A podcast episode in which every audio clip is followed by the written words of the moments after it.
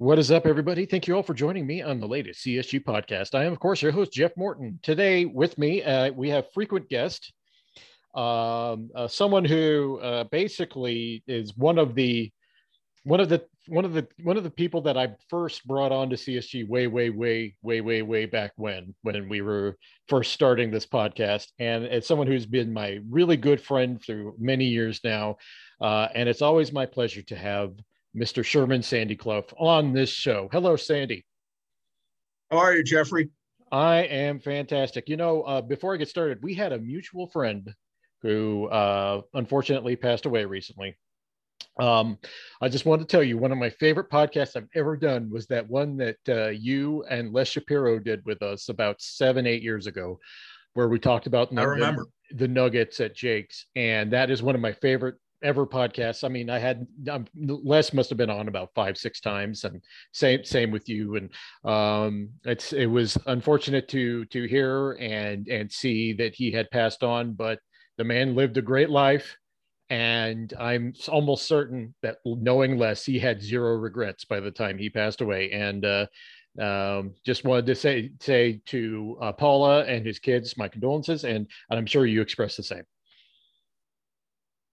Absolutely. And uh, uh, Les was one of the greats. Uh, he came to Denver about four years after I did.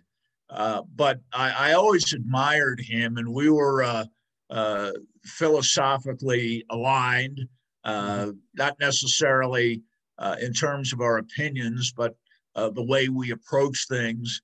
And I can remember after many a Bronco press conference, we'd go out to lunch uh, at a little diner uh, mm-hmm. uh, on Arapahoe, and uh, uh, we'd spend an hour and a half, two hours, uh, just talking about stuff. Not always sports, but our our approaches were were similar.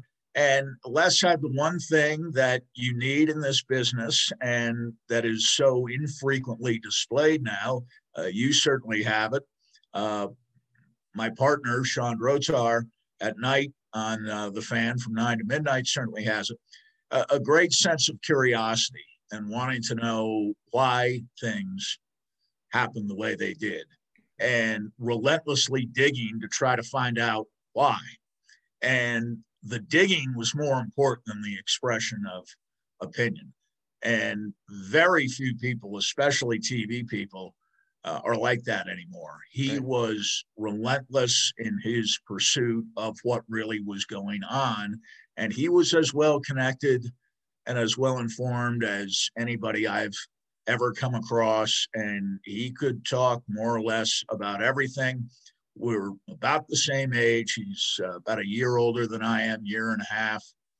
And uh, he grew up in Chicago, rooting for the Cubs, and I grew up in New York, rooting for the Mets and uh, uh, the Jets and uh, the, uh, the, Rangers and the Knicks and yeah. so on. And you know, Chicago had the Bulls and, and, the Cubs and the White Sox, of course, and uh, the Blackhawks. And uh, I, I, don't know that hockey was necessarily Les's his favorite sport, but he could talk knowledgeably on more or less anything and everything, and I learned a lot from him.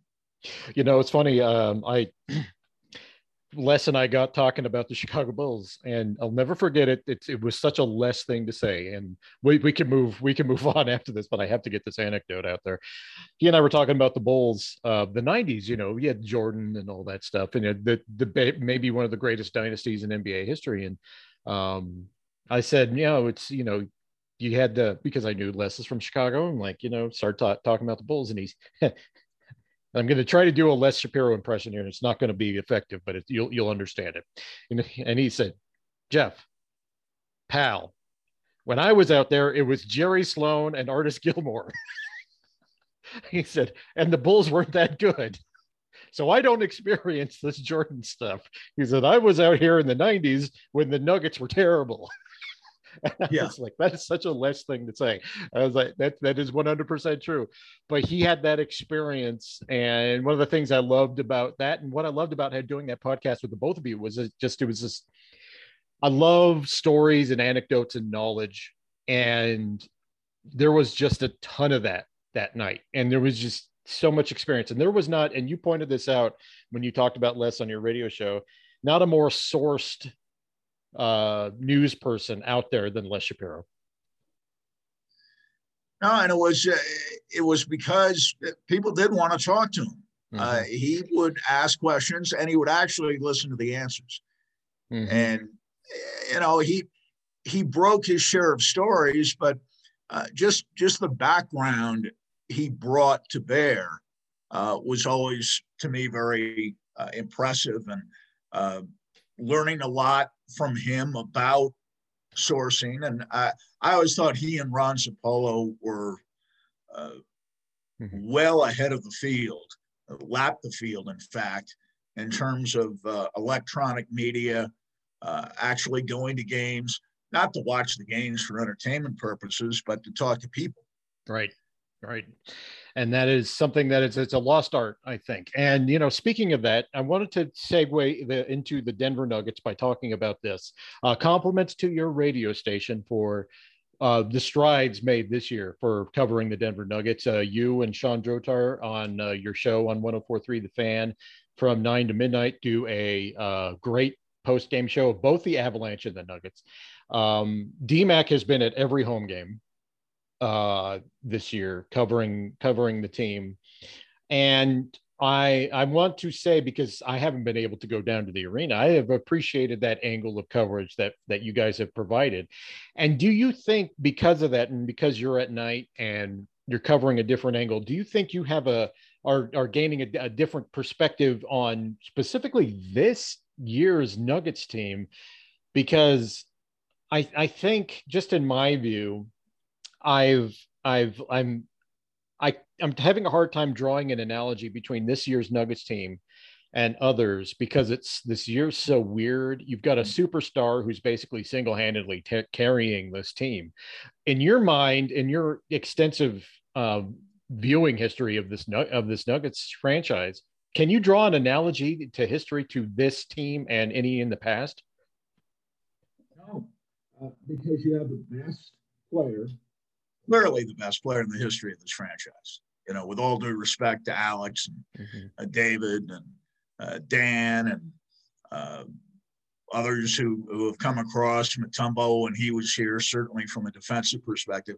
Uh, th- this is the most unique of all Nuggets. Uh, you know, Spencer Haywood, if you want to go back right. Uh, more or less to the beginning with the Denver Rockets and the old auditorium arena. Uh, but this is a unique player in NBA history.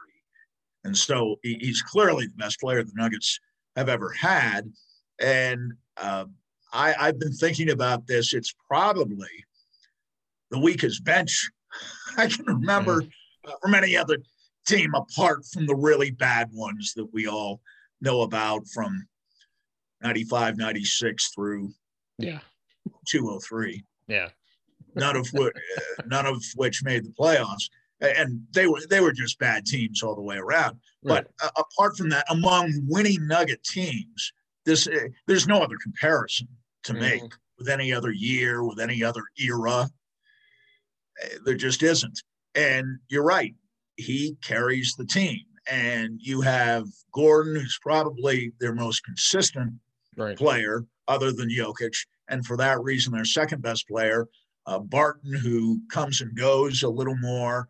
And after that, it's anybody's guess what you'll get from most of the rest of them. And from the bench, it's mostly bad. And the discrepancy between the Nuggets when Jokic is in there and the Nuggets when he's not, whether they're playing good teams or bad teams, is extraordinary. Even the other day in beating Brooklyn very easily, uh, the bench in plus minus terms were all in negative numbers. Right. Uh, even in a game they won very easily, a game in which Jokic only played 29 minutes, 55 seconds. But he's just remarkable. Uh, he's worth the price of admission uh, to watch, but uh, people should not confuse that with the idea that the Nuggets are anything more than what they seem to be. And mm-hmm. that's a pretty good team that will probably finish somewhere in the top six and avoid the play in tournament, but will also not be especially competitive, in my view, whether they play Phoenix, Golden State, or even Memphis in the first round. It's one of those things. There, the only thing I, only analogy I can draw in Nuggets history is, and it's on much minor, more minor scale. You could argue that Alex English's peak was from 84 to 86, roughly around there, uh, as far as production goes. And I always thought that the 85 86 Nuggets, when Cal after Calvin Natt got injured, English really he hit a different level, and particularly when they were playing the Rockets in that series, it was almost like English was dragging that team with him. Uh, I think it was that game six where he has 40 points. And it's just like you could feel him physically dragging that team with him. Uh, Fat Lever didn't start carrying the Nuggets until about the 87, 88 year. I think at this point it was still English's quote unquote team. And that's the only analogy I can bring because Calvin Natt was such an integral part of that team he added something else. But I have never seen a team like this Nuggets team where you have two major, I mean, huge cogs of your engine who are out, and the Nuggets are still 29 and 24. I mean, they are basically what their record is, but they're only 29 24 because of Nikola Jokic. Right. Right. And in road win home loss differential terms, uh, they're actually among the 10 best teams in the league, uh, believe it or not. Yeah. Which sounds crazy to say.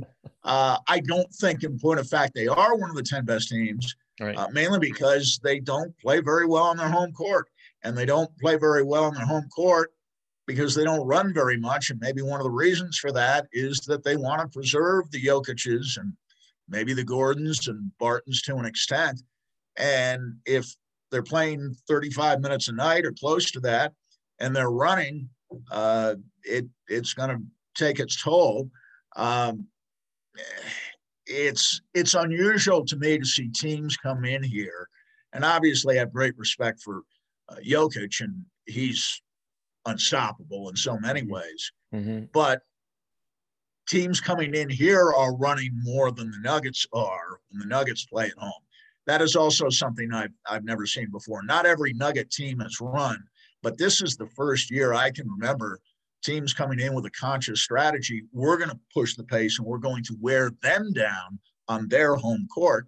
And I think in some ways the Nuggets are a better road team than they are a home team. They, right. They've actually, I believe, won more games on the road than they've won at home. And of mm-hmm. course, they played a few more on the road, but they have a winning road record yeah. right now, I believe, 15 and 14 and they aren't much better than that in percentage terms at home. So uh, that's a, a, little bit unusual.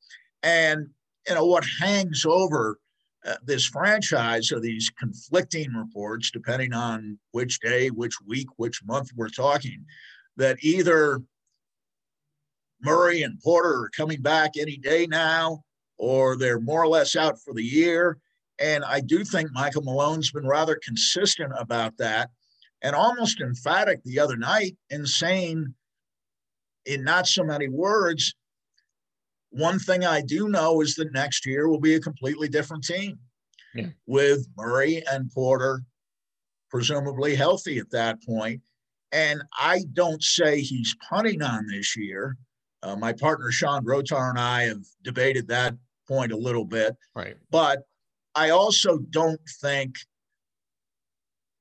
this is really a team that can expect more than maybe getting through a round of the playoffs, and even that would be an upset.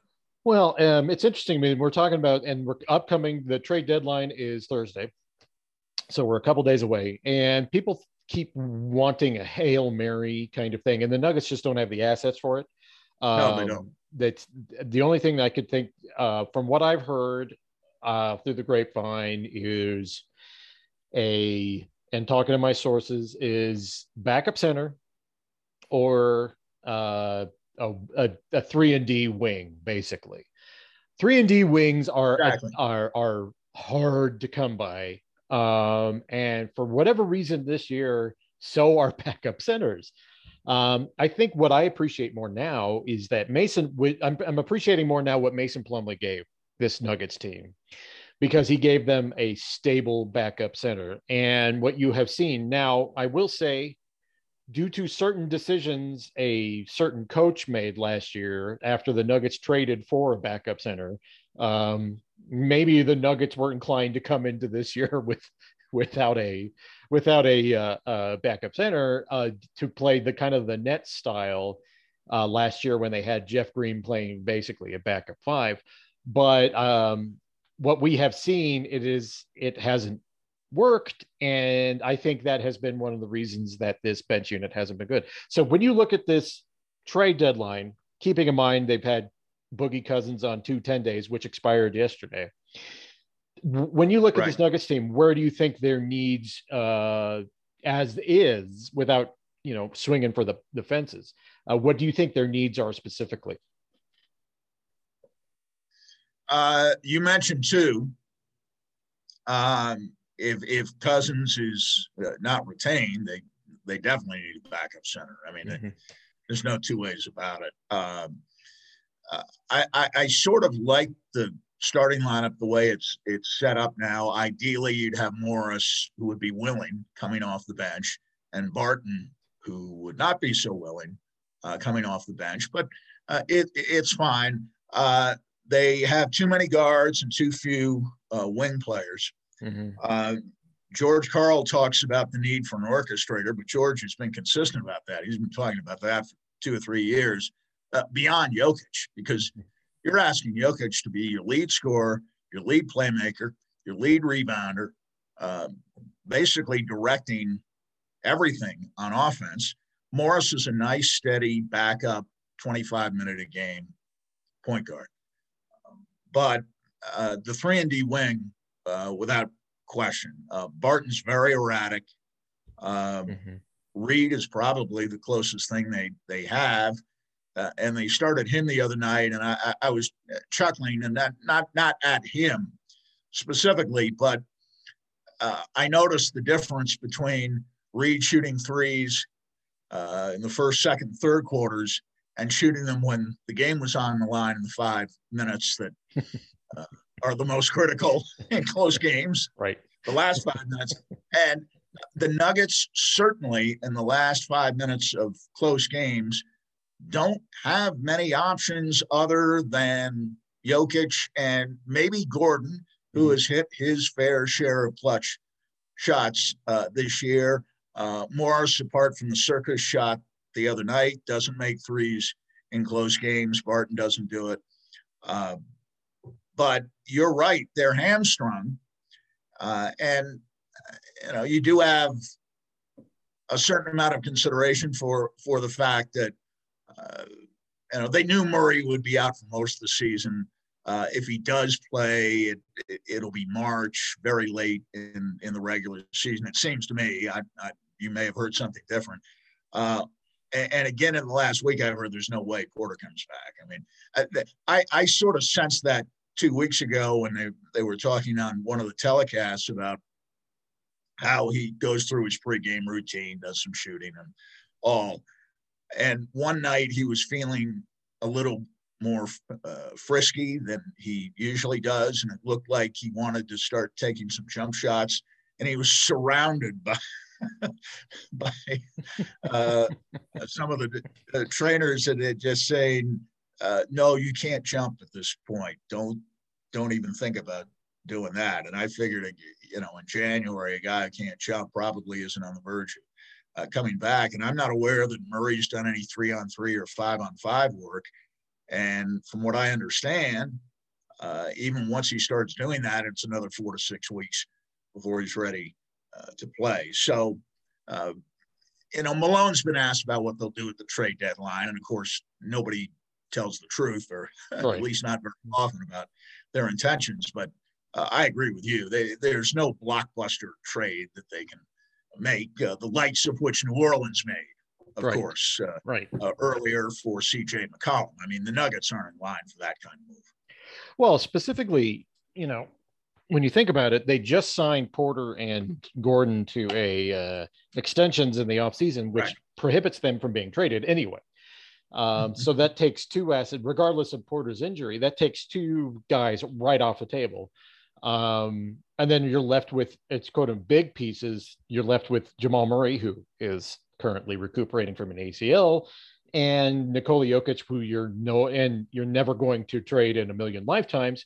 And so right now you're left with ancillary pieces that don't amount to a lot and the nuggets don't have a ton of draft picks to trade. So correct. it's it's it is hard to see how they can do anything without i think from what i've heard uh, in some quarters Facu Campazzo and uh JaMychal Green probably are could be had but um i don't know what that nets you. Um I think they just want a competent backup center or three and D wing, and honestly, I think yeah. I think that's what it is. Now you were talking about Porter and, and Murray.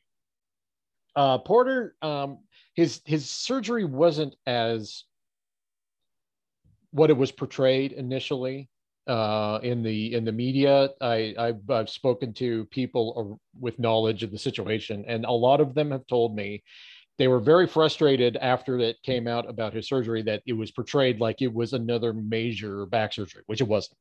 Uh, it was a pain relieving surgery, which happens frequently when you have disc operations when you're an athlete.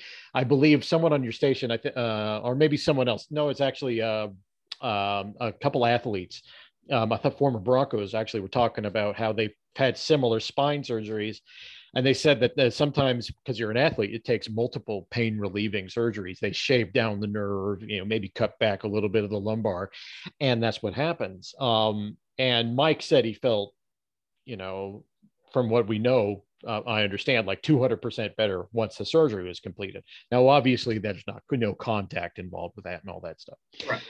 But my thing with ACL surgeries with Murray is I point to Danilo Gallinari and I say, look, Gallo had a botched procedure and then he did a surgery, but it took Gallo the better part of five months uh, after his surgery, his second surgery, to really round it into shape. And in fact, if people remember, when he came back in the 15 16 season, or excuse me, the 14 15 season, it took him till March till he started looking like himself. just that's the nature of knees. And it's one of those, it's one of those things. And even if Murray, when, if, when Murray comes back, I don't expect him to look like himself.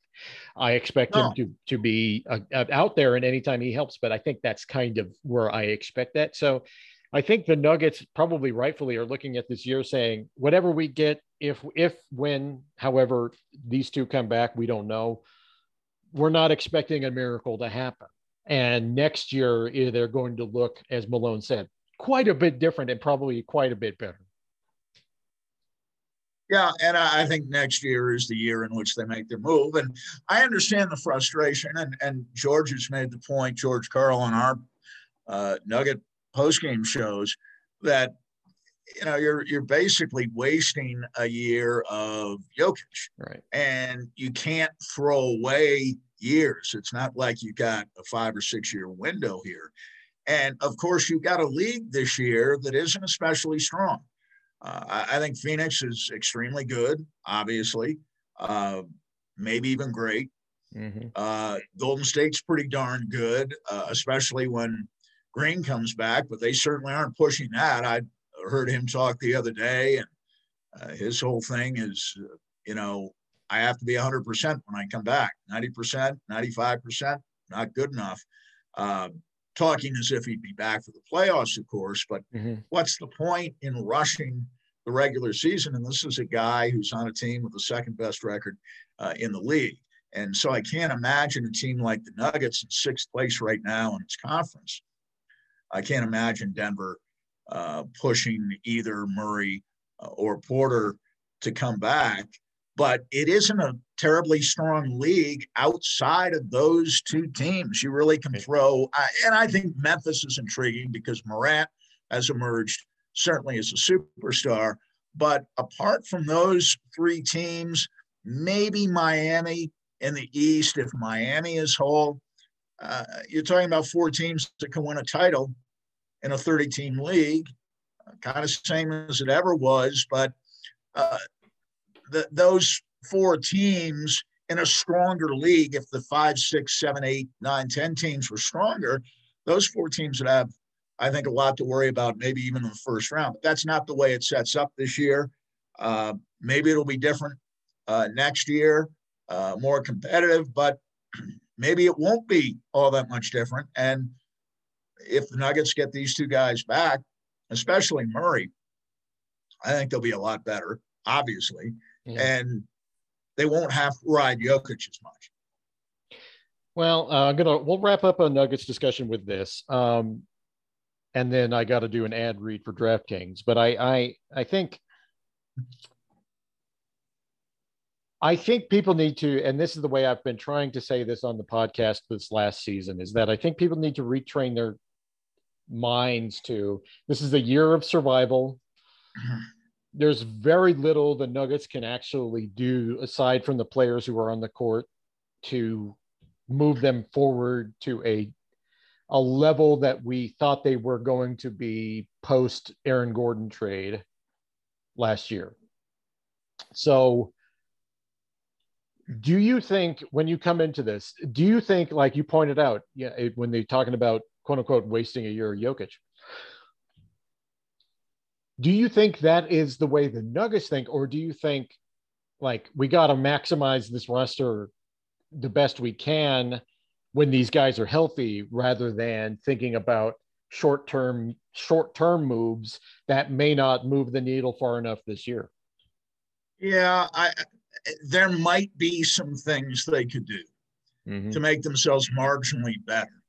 But I think their calculation now is that marginally better still doesn't mean championship contending team in 2022.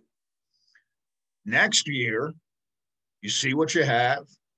Um, I think one of the benefits this year without Murray and Porter is that you've seen Gordon emerge as a better form of himself. Right. Uh, and and pretty consistently playing well with Jokic and you know, he can get 20 if you need him to. Uh, he can help you scoring 10 or 11. Uh, he's not a great rebounder, but he's a good rebounder. He's a very good defender. I think he's clearly the best defender they have, the most versatile defender they have, because he can guard guards, he can guard forwards, he can guard bigs. Uh, you know, his defensive range is remarkable, mm-hmm. and he's he's a nice, solid piece. And in theory, he, because he doesn't care about scoring a lot of points, he should play very well with Murray and even Porter when those two come back. So I, I think at that point they have four. And the question is who is the fifth guy? Do you have Murray at the point? Uh, I know basketball is positionless uh, more and more now, but I, I would I would like to see them come up with uh, a point guard, and maybe it's Hyland next year. Um, I, I think Hyland uh, shows some promise. Uh, he's a rookie, so he makes mistakes. Uh, he's not great defensively, but I think when he learns to play and doesn't try to do too much, and and that'll come about gradually. I think he's a nice piece, and I think Nnaji is a nice piece. I think they've uncovered some things this year, but I, I think I, I agree with your contention that they haven't quite written this year off, but they know who they are by now. I think that's that's an excellent point, Sandy. Okay, now uh, I'm going to read uh, to you about DraftKings Sportsbook, and then we will get to our next subject. Um, the moment we've all been waiting for since September is finally here in the honor of the big game. DraftKings Sportsbook, an official sports betting partner of the of Super Bowl 56, is giving customers 56 to 1 odds on either team. Bet just $5 or more, get 280 in free bets if your team wins. If you're not a new customer, you can bet on uh, Super Bowl 56 props instead. DraftKings Sportsbook offers a wide uh, range of props throughout the big game. They also do the same game parlays, which people have been taking advantage of. I would highly suggest you take advantage of that if you want to make your money go stretch further. Download DraftKings Sportsbook app now and use promo code MHS and get 56 to 1 odds on either team. Bet just $5 and get or more and get 280 in free bets if your team wins. That's promo code MHS at DraftKings Sportsbook, an official sports betting partner of Super Bowl 56. Must be 21 or older, Colorado only. New customers only. Restrictions apply. See DraftKings.com slash sportsbook for details. Gambling problem? Call 1-800-522-4700. Okay, Sandy. The Denver Broncos are undergoing uh, a change in ownership for the first time since 1984. Um, which is kind of true, but you could also argue that the change in ownership began in 2013 14. Um, the only I always get leery of ownership changes because of the hell the Denver Nuggets went through and the Colorado Avalanche went through in the late 90s when Liberty put them up for sale uh, through Ascent, and it took them three years to find someone who is going to uh, both keep the team in town and um, uh, you know be able to buy it that the Ascent shareholders would approve. Obviously, this isn't the same situation. This is they're being put up for auction. It's a family uh, trust that is going to be uh, obviously receiving this, but um, I guess t- to start this conversation off, does it make you nervous at all? Because I, I went just I get anxiety when I'm t- talking about ownership changes because there's always the potential that there's a Dan Snyder out there who could who could just uh, ruin your franchise.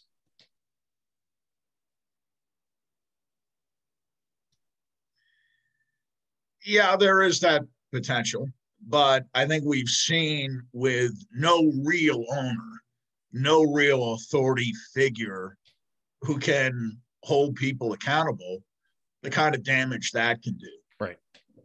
And it goes back more than six years, really. It, it does go back to 2013. And people often say, well, what do you mean? They went to a Super Bowl that year. Uh, they went to a Super Bowl and won it two years later. Yeah, but the seeds of organizational dysfunction were planted during those times in which there was no figure who would hold a coach or a lead executive, either on the business side or the football side, accountable. So I, I think we've seen the effects of that and and the kind of uh, uh, discord and really distrust it has engendered with the fan base. Uh, I've never seen over the last three years uh, this kind of uh, fan mood where you have tens of thousands of no shows uh, for key games mm-hmm. late in the year on nice weather days. Uh, people are saying some variation of get back to me when there's a new owner, get back to me when there's a different coach, get back to me when there's a quarterback here. Doesn't have to be Peyton Manning or John Elway, but uh, at least a, a competent quarterback who can uh, keep us in games. And in a league where playoff teams average 27 points per game year in and year out, uh, the Broncos are lucky to average 20. Yeah. And maybe a new coach can help with that. And maybe a new offensive coordinator can help with that and maybe a pass game coordinator and a run game coordinator. Uh, the number of coaches that are hired now is astounding uh, to me. But they need they need a quarterback, and they aren't at the same time just a quarterback away. Right. Uh, this roster is frankly not competitive at this point with the Raiders and especially with the Chargers and the Chiefs. It isn't. It isn't. Um, yeah. Could they pass the Raiders next year? I I suppose it's possible, but the Raiders were a playoff team this year. The Raiders won ten games this year, uh, and uh, the Chargers and Chiefs have have their quarterbacks. Uh, they have their flaws, but their their flaws aren't nearly as severe as the Broncos. So this isn't going to be an overnight quick fix. And I get the sense that Nathaniel Hackett knows that, and that George Paton, most importantly, knows that. uh, the general manager. And more so than the new owner, who may emerge in March, may emerge in July or August, who knows when they'll get through with this process. But I'm assuming whenever a new owner comes in, a new controlling owner comes in, that that person will empower his general manager and his coach. And I would also assume that we would never get a Daniel Snyder, that the vetting process now is very much more thorough than it was in the late 90s when Daniel Snyder took over Washington. And of course, still brings shame and embarrassment to the NFL to this day. To this day, yes.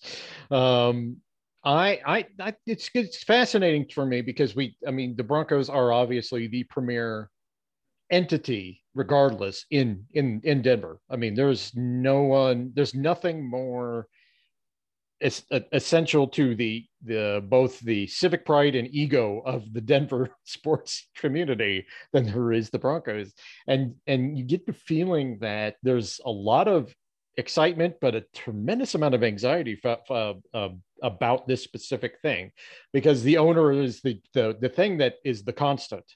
The owner is the thing that is never movable, and we're finding that, and we're going to get to this in the in the last segment about the my Major League Baseball. But the this is just the the constant and you need a steady ship there and the and obviously the broncos have not had a steady ship for a long time. And you, as you rightfully pointed out do you think having that stability up top will inevitably filter down to through all the opera, operations at the valley um, just by having someone that makes everyone answerable basically yeah, I, think it makes a huge difference. And I think they have hired someone who considers himself as a first time head coach to be uh, someone who will will always be judged uh, every day every week yeah. and held accountable for what he does i think he has the courage of his convictions he's willing to try new stuff which i find refreshing right especially coming off the last three years yes. where there's been such a stagnant sense of uh, who the broncos are and what they represent and i think the general manager even though he's got five years left on his contract knows that he doesn't have five years to build a respectable football team mm-hmm. that has to happen in the next couple of years and there has to be discernible progress not progress along the margins. Some things are better, some things are no different, some things are a little worse. It's it's sort of two steps forward, one step back. I think there need to be, however long it takes, and it may take two, even three years before they look like in an increasingly strong conference with a bushel full of young quarterbacks mm-hmm. that they look like a team that can compete and even succeed uh, once they get to the playoffs, compete for a playoff spot and succeed once they get there. This isn't something that's going to happen overnight, but I think the approach they're going to take now, there may be, who knows, an Aaron Rodgers exception to this, but I think they will build through the draft. They like to accumulate draft picks. Uh, I think Paton is a grinder, uh, something they haven't had, frankly, in the last five years or so. And I think at the top, there will be someone to whom these people have to answer and to whom they have to uh, explain why things are working and why certain things aren't. And I don't really think you'll get an owner who have quick trigger finger or anything like that. And I know they've had a lot of coaches here, mm. uh, going back to uh, uh, really the last nine years. You've had Fox, Kubiak, Joseph, Fangio, and now Hackett.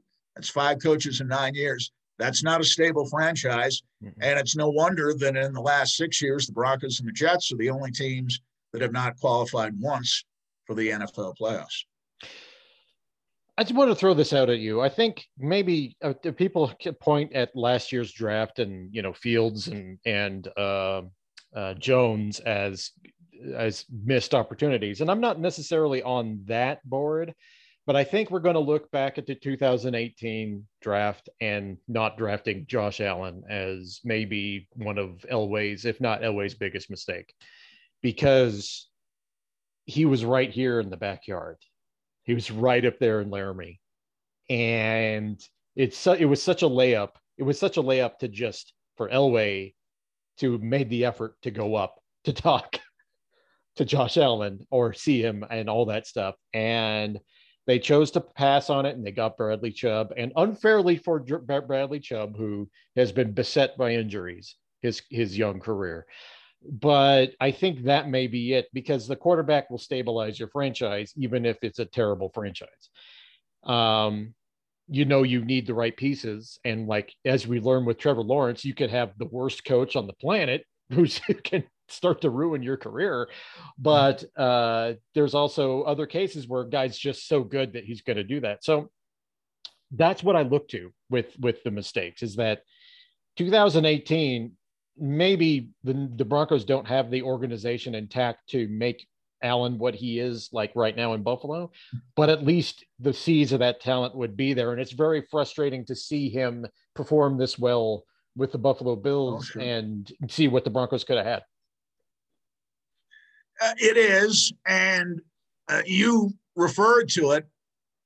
Not only didn't they draft him, they made an enemy out of him yeah. by snubbing him when he worked out up in Laramie and sending a few scouts, but Elway wasn't there. No, nobody who really had decision making authority chose to appear. And he certainly noticed that. Mm-hmm. And boy, I, I, know he doesn't play in the same division, but every time Buffalo make, uh, plays the Broncos, he's loaded for bear. Mm-hmm. Uh, he, he looks at the Broncos I mean, other teams passed on him too. Uh, he was the third quarterback selected, right? right? Mm-hmm. And the first to become an MVP was Lamar Jackson, who was the fifth quarterback taken right. in that class, right at the tail end uh, of the first round. But this is part of the price you pay when you miss on a quarterback in the first round. There are all sorts of reverberations uh, apart from the guy not being able to play and building a team in a fashion that I think assumed that Paxton Lynch by 2017, maybe 2018 would be the starting quarterback. Mm-hmm. And then when he's not, you've got problems. Right. And Josh Allen bore a certain physical resemblance to Paxton Lynch. I think that scared him off. I think his inaccuracy at Wyoming scared him off. Buffalo was very smart to take him, and they also had Brian Daboll there to develop him. Mm-hmm. And I think we can, looking back on it, say with great certainty the Broncos did not have a Brian Daboll uh, equivalent. So I'm not sure Josh Allen would have worked out here nearly as well as he did in Buffalo. But their thought was we have a strong armed guy. We will not throw everything at him right away. We'll let him play for a year. We don't have a great team. We'll let him play for a year and get comfortable and do the things he's good at doing. And then we'll start to break down his passing motion and we will change the way he throws the ball. But we always know that in bad weather in Buffalo, at least bad weather within reason, mm-hmm, uh, mm-hmm. he will be able to perform effectively. And yet at the same time, I thought Buffalo, through no fault of Josh Allen's, of course, blew a golden opportunity. Oh, yeah. And so is Kansas City in the last couple of years because you only get so many shots at it. Right. So, it, listen, we, we start with the premise that winning is hard in the NFL. Mm-hmm. Sustained winning is even harder. And putting up multiple championships Kansas City's been the home team for the last four AFC championship games. Out of that, they have one Super Bowl title, and they were kind of lucky to get that one. Mm-hmm. They were down 10 points with 10 minutes to go in that Super Bowl and right. came back to win. But for most of the game, San Francisco was the better team. Patrick Mahomes is 26 years old. I don't think he'll be playing at home in the next four AFC championship games. Right. His best chance may have passed. This may have been the best Buffalo team they'll have. Now Daboll's gone. And I guess Daboll and McDermott, two fine coaches in their own right, were at each other's throats by the end of the year. Yeah. Uh, McDermott was happy to get rid of him, uh, let him go and be a head coach. And Daboll was thrilled to get away from McDermott, from what I've heard. Um, yeah. So we'll see how they do with with that kind of brain drain uh, next year. And I, I I did think the Broncos should have given Daboll uh, more consideration, even mm-hmm. if it had meant waiting. But but I do like Hackett, uh, who is very comfortable being an outlier, uh, very comfortable being different, and I don't know that he'd be a great coach for Tom Brady or Peyton Manning uh, because he is different mm-hmm. and a little bit goofy at times. Mm-hmm. But Aaron Rodgers plays for the joy of playing. And I think for a young quarterback, assuming that's going to be part of the Broncos program, whether they get Aaron Rodgers or not, at some point they're going to have to draft a young quarterback because Aaron Rodgers isn't going to play uh, as long as Tom Brady did, I, I wouldn't think. Mm-hmm. Uh, for a young quarterback, that approach, uh, a looser approach, but a, a, very intense process where you're being coached a lot, but you don't have to master a playbook that's this thick. Right. Uh, you know, I think that'll be very good for young players, and I think the Broncos have to get younger. Uh, yeah. Now, more on defense than on offense, but younger all the way around. And and the good thing about this past year is that I think they found an outstanding running back in Javonte Williams, uh, who, if they don't burn him out, and I don't think they will, uh, can be a terrific back for the next four to six years for them. You know, I, I wanted to point out that there was someone on your station. I don't forget who was this. Maybe Dan Jacobs who was talking about the, this this weekend was talking about how the Broncos roster wasn't as good as people were making it out to be. It isn't. Yeah, and, yeah, and I was like, that's a good point because if it was as good as they made it out to be, they wouldn't have been had the poor record that they had, uh, even with the quarterbacks. And that's a very true statement. And I'm wondering if there is this feeling that people are kind of wedded to the Aaron Rodgers thing to the point where they want history to repeat itself, like with Manning. And my feeling is okay, but you've got to as long as someone who's like not a media member for the Broncos and I'm a fan, I look at look at the team and I want I as long as I understand the plan, I'll be okay with if there's rough edges to it. The problem the Broncos have had the last several years is that there's been no real plan other than no. other than muddle through on offense and get a mediocre quarterback. I'm okay if the Broncos say like, okay, we want to find our quarterback, but this is how we're going to get there. I'm okay with that within reason. Obviously, if it's too long, then it's it's kind of a sunk thing. But um, I'm okay with it, and I don't think the Rodgers thing is necessarily. I don't have any intel here, but I I don't don't necessarily think the Rodgers thing is something that everyone should hitch their wagon to for this. No. I think this is going to be a long process that may take a little bit longer than people are really prepared for right now. Well, um, you know, you hear all sorts of things about uh, Rodgers coming here, but I agree with the fans who have who have heard of all of these grand stories uh, before, and certainly heard them last year during the off season. How uh, a savior was coming to the rescue, and I think fans have grown numb uh, to that kind of talk. That uh, you know, they the Broncos won't talk about rebuilding, but George Paton's actions suggest uh, that he is looking at it uh, that way. And, and all I know is Aaron Rodgers said he didn't want to be part of a rebuilding program. I don't know why the Packers, I know they're in salary cap trouble, but teams can get around that. New Orleans has for years. Uh, the Packers can get around that and still keep key players. Mm-hmm.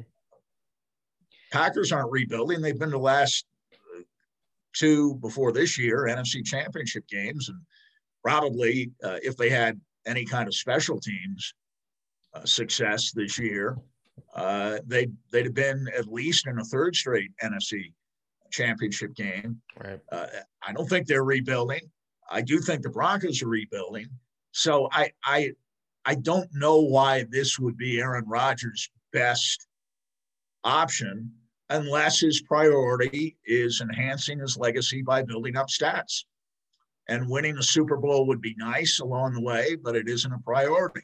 Mm-hmm. And if winning the Super Bowl isn't a priority and other things are, and you don't often hear Aaron Rodgers talking about football. Aaron Rodgers has a lot of interests, I understand.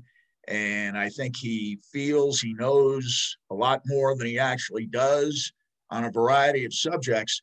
I never heard Tom Brady talk anything but football. Right. And I don't hear Aaron Rodgers talk football very much.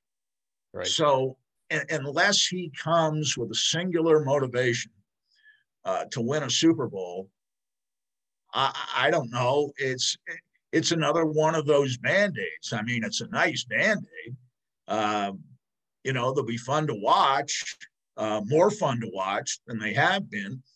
But uh, can he play uh, edge rusher? Uh, can can he play off-ball linebacker? Can he play in the defensive secondary? They're they're going to lose. I didn't think the defense was that great this year. Yeah. I think in some statistical areas they were, but I didn't think it was an impregnable defense by any means, certainly not in big spots. And they're going to lose a lot of people. I know they have 11 picks, but mm-hmm. uh, eh, eh, they're going to be picking, I'm guessing, mostly offensive players because they've got an offensive line to fix. Uh, uh you know, maybe a running back to draft, certainly a quarterback. Um, I, I, would guess uh, at least a couple of offensive linemen. Uh, they need to think about drafting. Their pass protection wasn't that good uh, this year. Uh, there are a lot of things to fix, and simply bringing Aaron Rodgers in here isn't going to do it. And it, I, for a guy who loves his draft picks, uh, you're going to have to give up at least two number ones right. uh, in in that kind of transaction. And I would think a lot more than that. But you start with two number ones, right. and they would be the next two number ones. So you're you're taking yourself out of the uh, top portion of the draft for the next couple of years. I I don't see that, and I think that acquiring Rodgers would play into that quick fix. Hey, we can be Super Bowl contenders mm-hmm. overnight, and again, competitively, if he wants to win a Super Bowl, I don't know why he'd come into a division with Mahomes and Herbert and a conference with at least nine starting quarterbacks, 26 years of age and younger, and about half a dozen of those have proven to be outstanding quarterbacks already. Yeah, that's an excellent, excellent, excellent point, Sandy. Okay, um, we are going to move on. Hard transition here we're going to move on to um, our um, the the sad sack uh, Major League Baseball. That's the best way I could put it right now.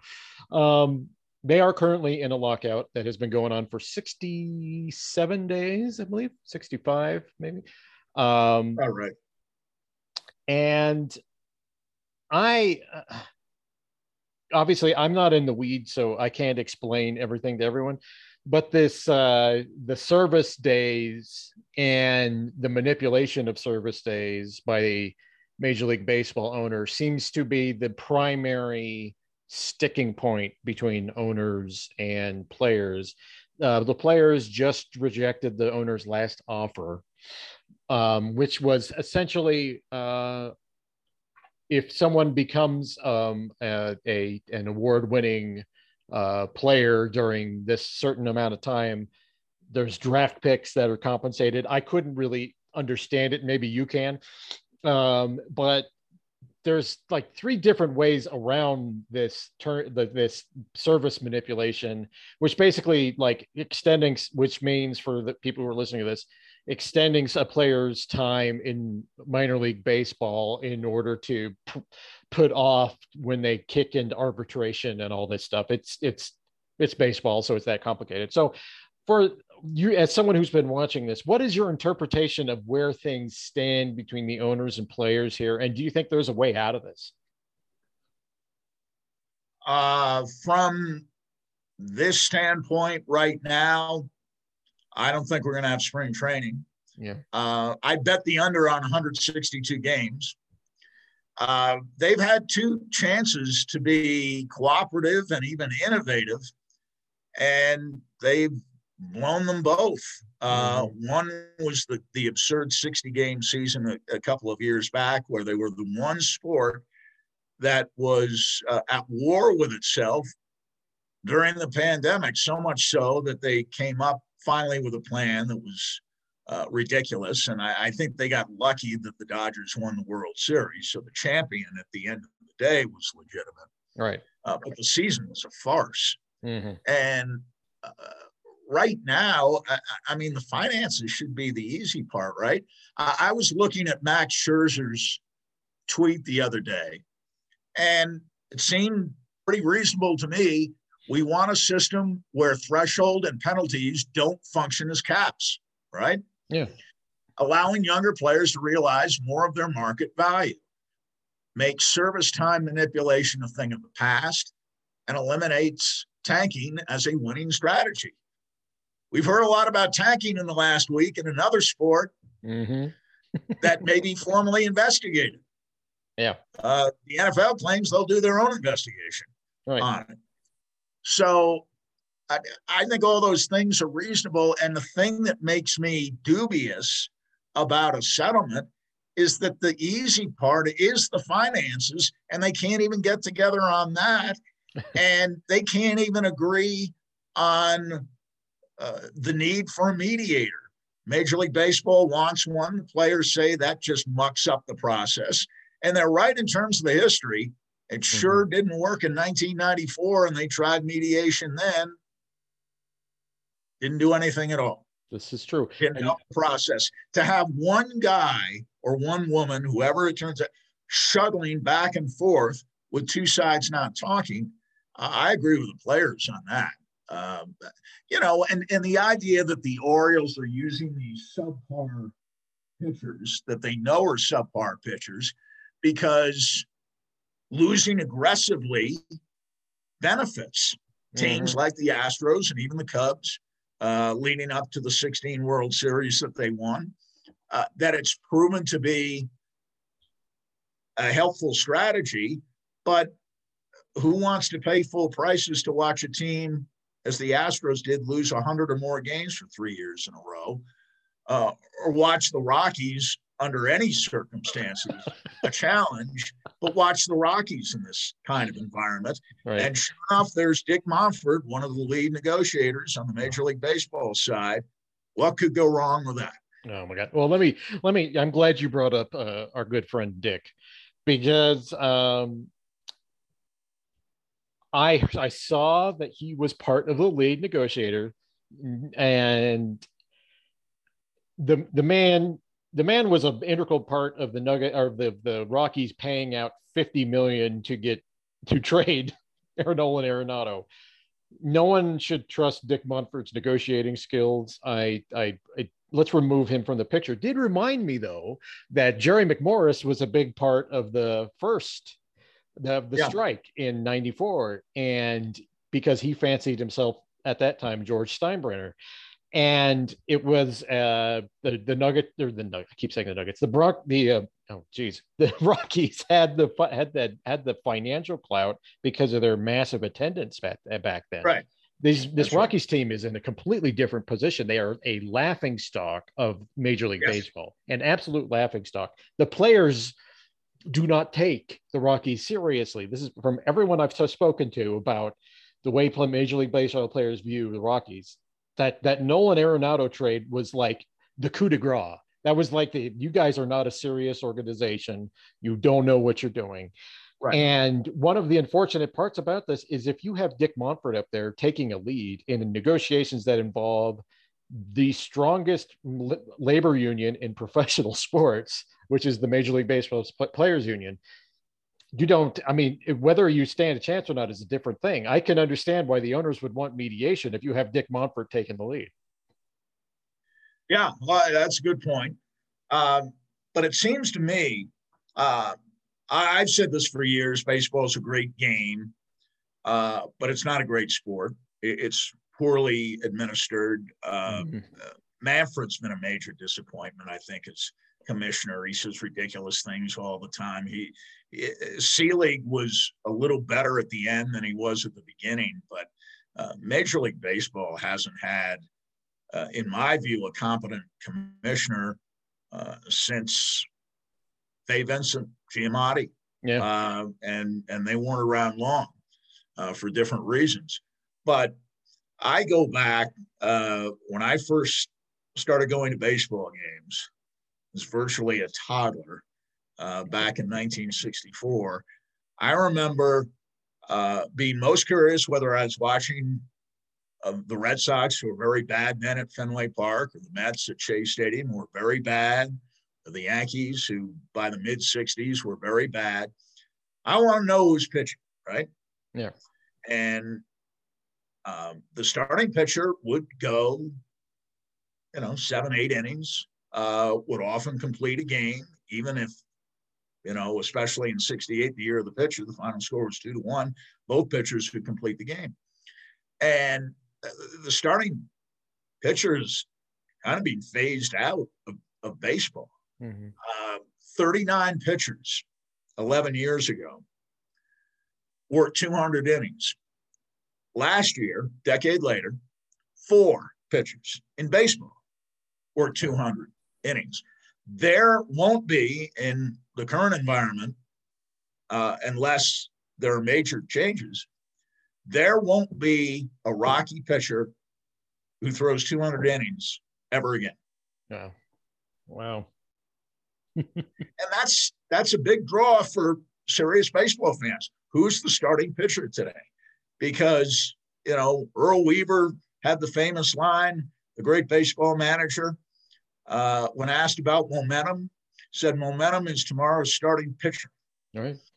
Earl Weaver looked at it that way, uh, and you know the, the baseball's most marketable position is pitcher. Right. Right. right. And the, the game's not as much fun when you don't have an Ubaldo Jimenez the way he was for a few years around uh, 2009, 2010, mm-hmm. right? Mm-hmm. He was a major draw. You yeah, wanted to know when he was pitching. Mm-hmm. Attendance was greater on nights he pitched. It was. Uh, You're not going to see an Ubaldo Jimenez here again. Eh, you're not. You're not going to see a pitching staff like the one they had uh, in 2009 when they had their best team. Yeah. Jason and, Marquis was on that. Yeah. Right. Right. Yeah. You're not going to see pitchers throw, forget about 200 innings, 175 to 190 anymore. That, that's going to be fairly rare. Yeah. Uh, and, and, uh, you know, you see teams, I mean, successfully employing uh, this strategy, but it's funny in the playoffs, when you need some length. Uh, some teams don't get that, and it's a reason that uh, they they don't win. And you know the. I, am not big. I, will watch a good baseball game, even if it lasts three and a half hours. I, I don't look at my watch during baseball games that are entertaining, but I mean, three hours, 11 minutes, four and a half pitchers a game. Uh, being used. I mean, give me a break. The LaRussization of baseball has has gone way beyond anything La Russa uh, envisioned, and they and they've got some rules in place now that limit that. But still, you're looking at four and a half uh, pitchers uh, per team per game. Uh, that's that's ridiculous, and you you you won't be able to get games complete in under three hours. very often, if at all, under those circumstances. And the worst thing is that the average time between balls and play was about four minutes this last year. Wow. You know, you can go to the bathroom, go get a hot dog uh, in in those four minutes, and you don't miss much action because usually uh, that's that's what the average is: four minutes between balls in play, nine strikeouts per game for each team. Uh, stolen bases, whatever happened to those? You know, you go back 50 years then. you know, this is this is the baseball of uh, Earl Weaver's age. You know, the three waiting for the big three-run home run, and I don't mind that, mm-hmm. but there's got to be a countervailing force, uh, like the St. Louis Cardinals were, for example, in, in the 1980s, a team that was very dependent on speed and was smart about running the bases, but but was fun to watch. And now you're you're waiting for some uh, big slugger to come up mm-hmm. and either strike out or hit the ball 450 feet. Well, that's I, not very entertaining to me. Well, I was thinking about it because Dante Bichette went to had uh, had the uh, Ted Williams school of hitting, which was if you're down if you're down two strikes, you try to go the other way. And I'll never forget right. him talking about that over and over and over. You you're down two strikes, you go the other way.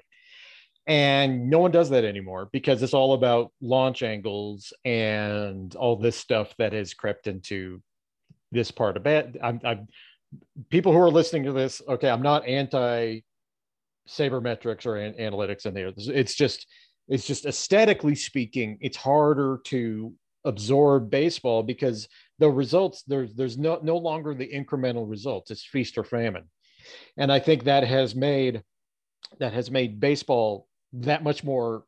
It, it well certainly not quick, if you're you're changing pick if you're averaging 4.5 pitchers a game i mean like there's a lot of things that are wrong with major league baseball and it's not just financial. And i think people i just need to look at this and say this game is is faltering because people don't want to sit there for four and a half hours to watch a baseball game. Nobody watches a game unless they go to it and even then they leave. Nobody watches a game from start to finish anymore. Yeah. Uh, unless it's a playoff game. I love baseball uh, the only games last year I really watched from start to finish were playoff games, and only a select number of uh, those playoff games. Mm-hmm. And I, I, thought the playoffs were uh, were fine, but uh, you know you're you're talking about a, a, commissioner now who is so much in denial that when at the All Star game, I think last year, uh, he, he was asked about the clear mistrust that exists between ownership and quote unquote labor right. in Major League Baseball. And I heard Ryan Clark uh, on ESPN say the other day that the gap in football is greater. Uh, and with all due respect, I, I think I understood the point he was making, but uh, he hasn't seen much yeah. baseball, at least uh, from a negotiating point of view. And I know they haven't had a work stoppage uh, you know, in in in the last quarter century. But at the same time, the level of mistrust uh, between the two sides is far greater than it is in football. Football's gotten the collective bargaining agreements fairly easily, uh, maybe because the owners have won out, mm-hmm. and counterintuitive to say it. But the stronger the sport, the more the owners kind of get their way.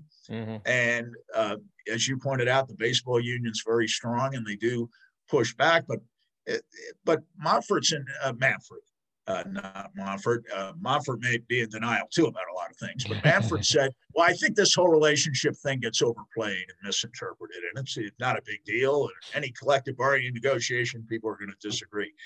It, there, disagreement isn't a descriptive term that applies here. Distrust yeah. is not just disagreement.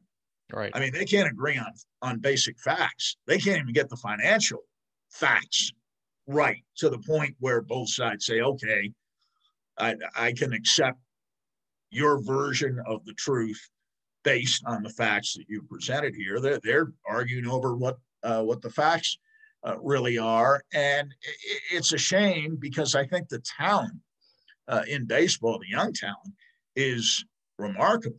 Mm-hmm. Remarkable. Uh, you have some great young players uh, in the game, and uh, you know the, the, these people think uh, that that fans are going to come storming through the gates uh, to watch a shortened season. Uh, if they don't get started on time on on March 31st, and it's April, late April. Remember what it was like in 1995 when Coors Field was opening? It was April 29th was opening day at Coors Field Mm-hmm. Mm-hmm. for a regular season game. They they played exhibition games, of course. Yeah. But first regular season home game was April 29th. People were excited, new ballpark. Mhm. That isn't true around here now. And they had a pretty good team in 1995. They don't have a good team now.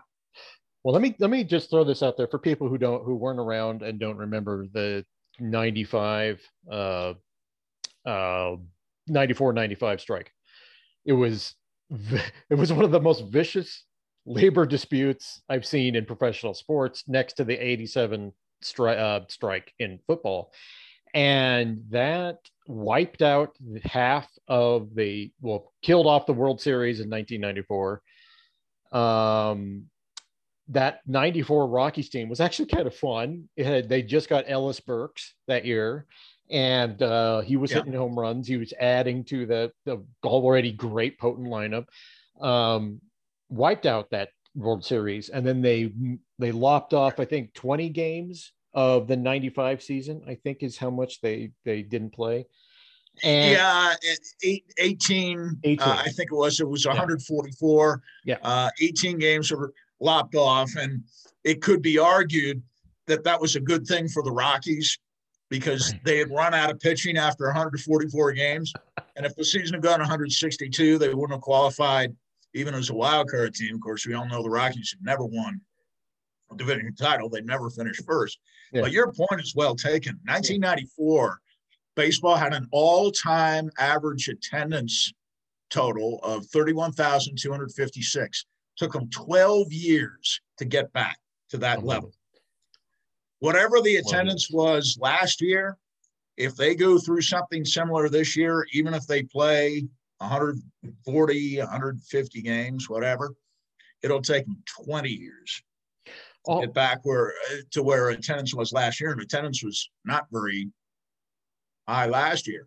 Uh, 2019, last season with full capacity, 28,203. Four straight year it dropped. And, uh, you know, as, as we know, uh, baseball has been propped up by these regional sports networks, but more households than ever now are altering their viewing habits and they're dropping cable and um, you know they need a new broadcast model too that's not the subject of these yeah. Collective bargaining talks but baseball needs to fix that and the game isn't because of the sport the game has diminished and become much less appealing Well, I, got to point this out too. That's coming back to Dick Monfort. The Rockies signed what I can only say is the most pathetic TV deal I have ever seen because Dick Monfort was frightened about what was going on with Altitude. And it was, uh, I'll never forget, I was uh, around some NBA people uh, and they were like, What did Dick Monfort just do? they just signed one of the worst the worst TV deals I've ever seen for a professional sports team, and they did it because he was just scared. He was just scared. And these regional sports packages, the NBA is going through it, NHL's going Yeah. through it, everyone's going through it right now, it, uh, except for the NFL, which is the only major sport that has a national TV. The, the NFL will have Yeah. its Thursday night games next year with Al Michaels apparently calling the games on Amazon. It's- uh, Why can't other the leagues get that right? I have no idea. I I just don't know. But coming back to baseball, I mean, we are now at a point where the league, I think, sits at a precipice if they lose games, if they if they go down to a hundred and because I think owners are perfectly willing to lop off some games of the season. I really do think that at this point. And I think they're they're not really taking into account history, which is like it took the home the steroid induced home run derbies in 1998 for them interest to kind of peak back up a little. That's how long it took. And that was what, four years later. And as you point out, it took 12 years for them to recover attendance. 12 years. Yeah. Yeah, that's right. Uh, you know, there were spikes around that time in 98. Mm-hmm. And then, you know, the most extraordinary thing I've ever seen in sports is the pursuit in 2007 by Barry Bonds, the all time home run record and nobody gave a spit. Yeah. Nobody cared. Nobody's that that's how much home runs had been devalued and how clear it was by then that something was going on with Bonds and mm-hmm. uh, he he was a steroid user, although uh, you know he uh, he's he's getting now uh, a high enough percentage. I know he's not on the writers' ballot anymore, but I think some committee is is going to let him in along with Clemens uh, mm-hmm. in in years to come. But but I, I remember that going on and and, and nobody cared. And, and I remember Harry Edwards, uh, uh, the great sociologist, coming on our program and talking about uh, standard bearers and record holders. it was very interesting that Henry Aaron would always be his standard bearer, the home run champ.